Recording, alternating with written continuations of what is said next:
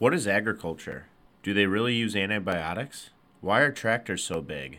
Is organic really better? Why do they use chemicals? Does chocolate milk come from brown cows? Why don't we all just eat local?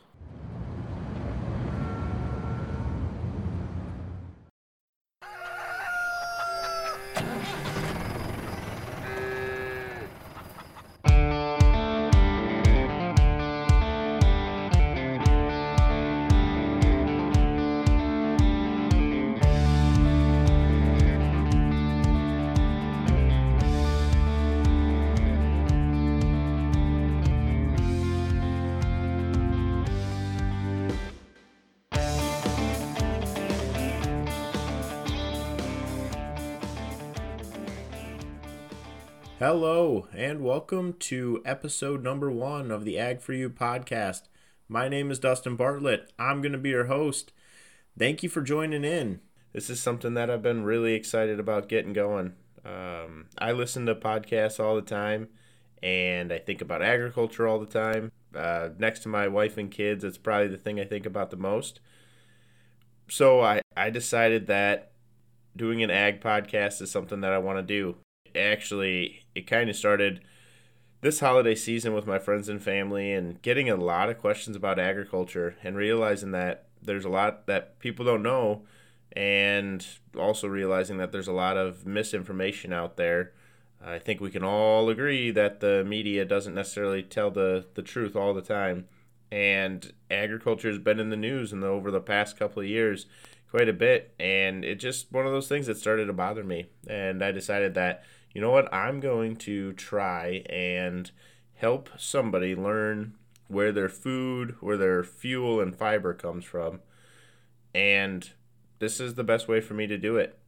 Like I said, I I, I got I get asked a lot of questions all the time. I work in the ag industry, so people are naturally curious about it. And I thought it was just my, you know, close family, you know, want to know what I do, that kind of thing.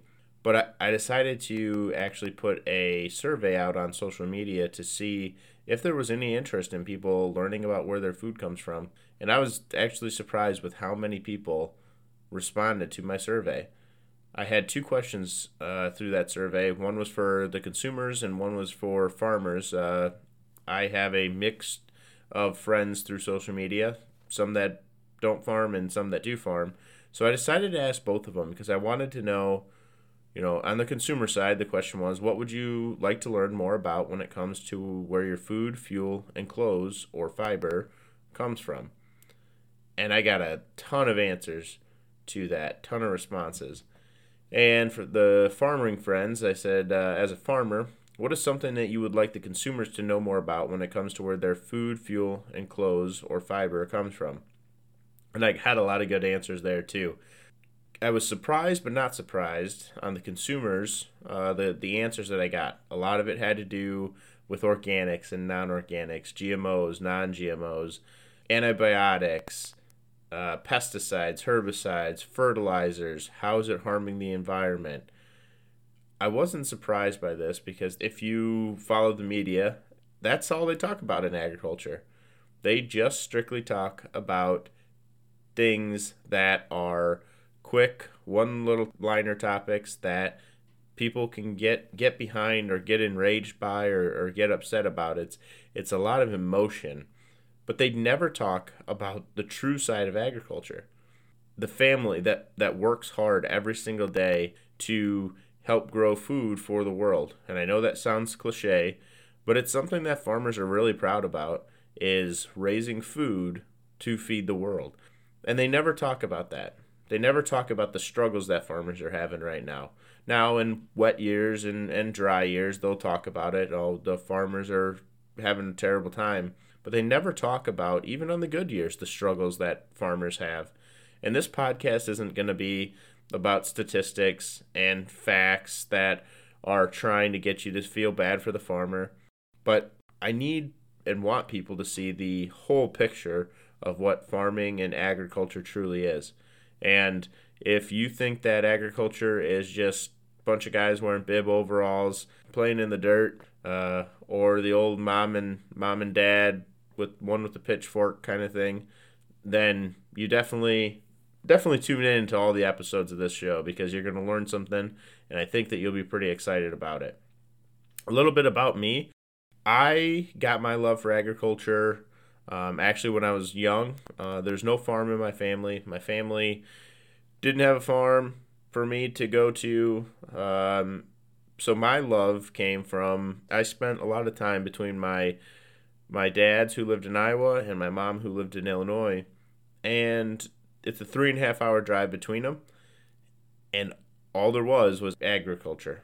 There was farms everywhere.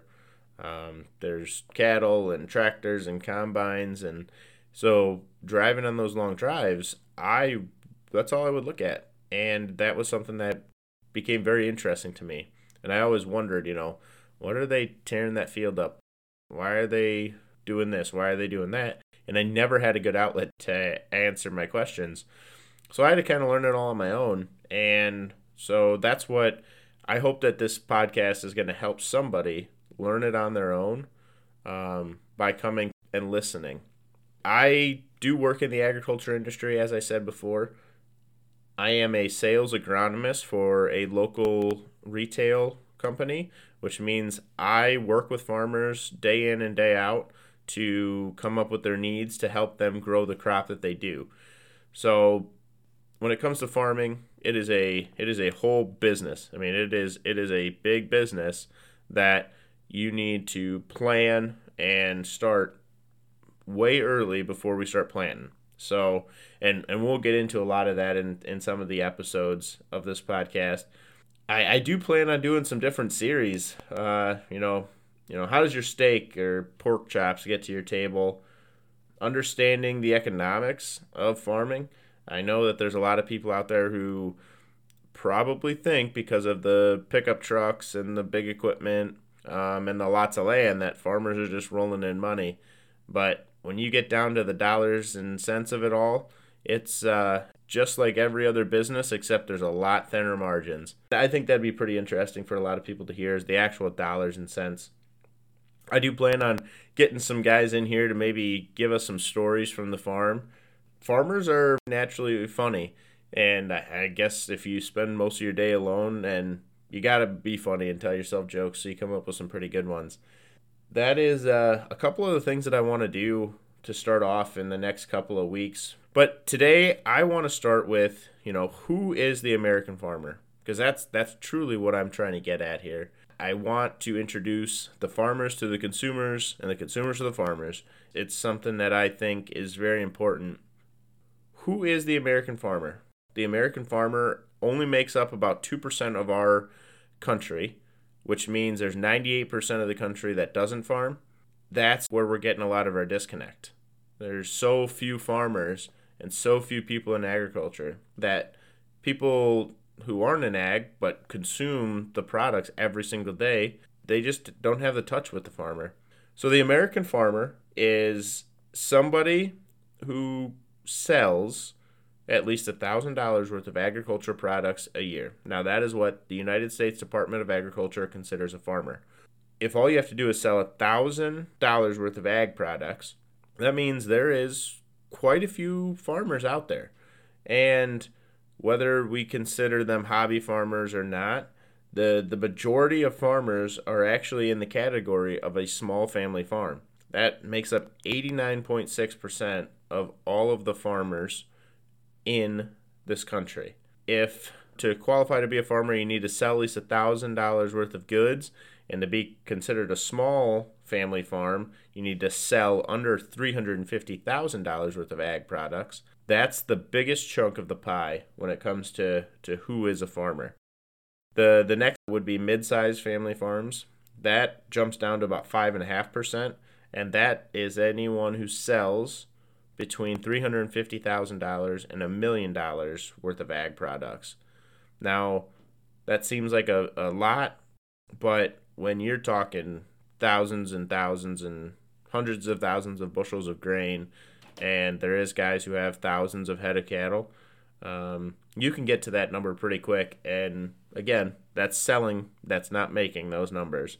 Uh, and then the last category for family farms is large scale family farms, and that only makes up about 2.8% of all farmers in the United States.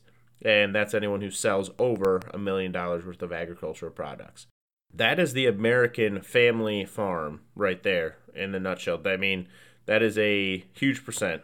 Over 98% of all farms are family farms. So we got 2% of the country that farms. 98% of that 2% is family farms. And then we get to the next scary one. And that is what everyone talks about.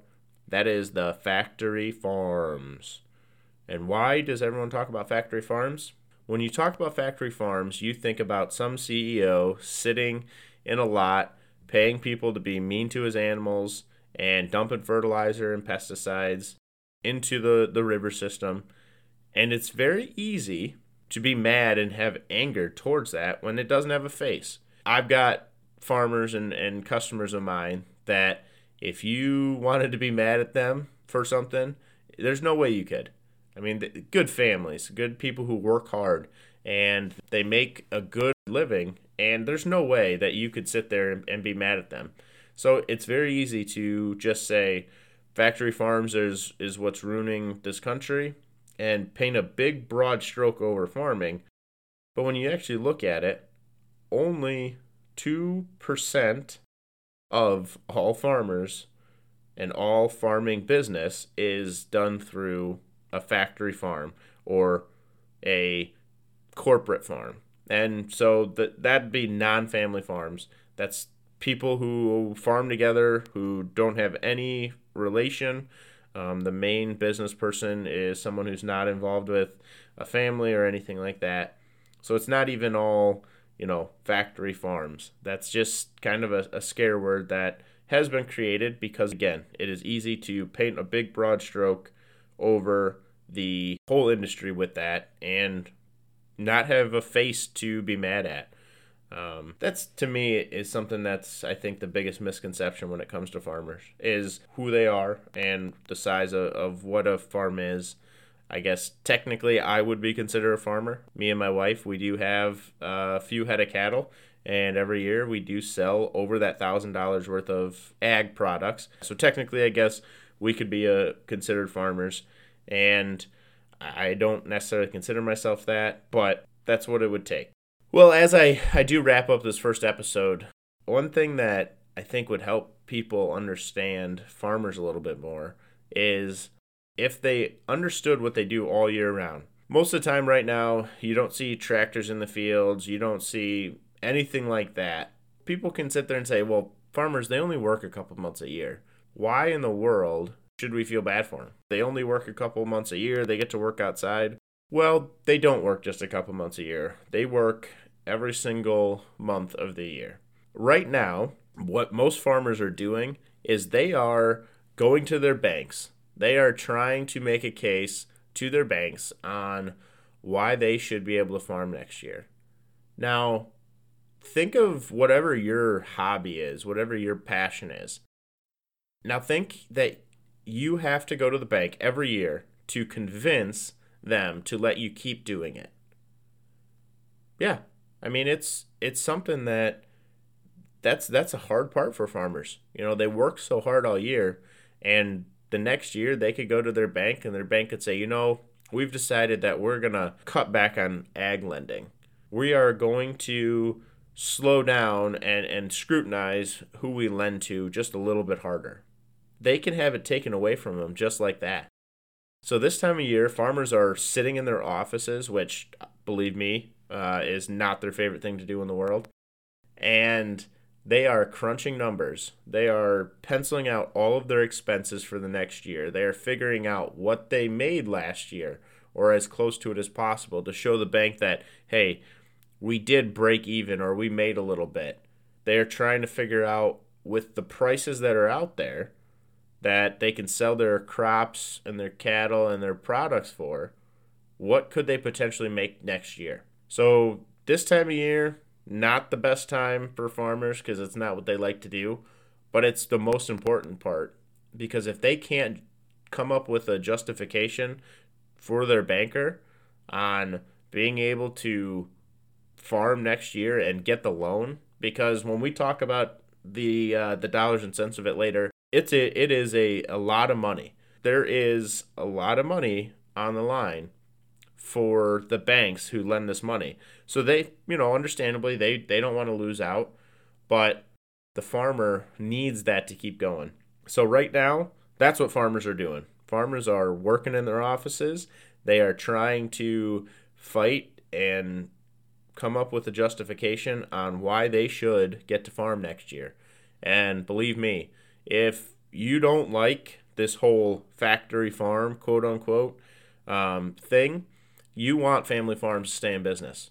Because the more family farms there are, the less corporations are going to get in on this. You know, if, if that number for small family farms goes from 89 to 85%, every one of those other categories is going to grow, including the non family farm category.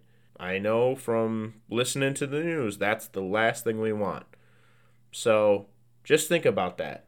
Think about how how are farmers feeling when they walk into their bankers? And remember that farmers are just trying to raise a good quality crop that they can help feed the world with. And they want to do it in the most humane way possible. Well, I'm going to wrap up now. I appreciate you listening to this whole podcast for uh, for episode number one. Look for the next couple of podcasts going to come out. Going to have different series, uh, bring some people in. Um, so I appreciate it. Hey, thank you very much. And remember, ag is for you.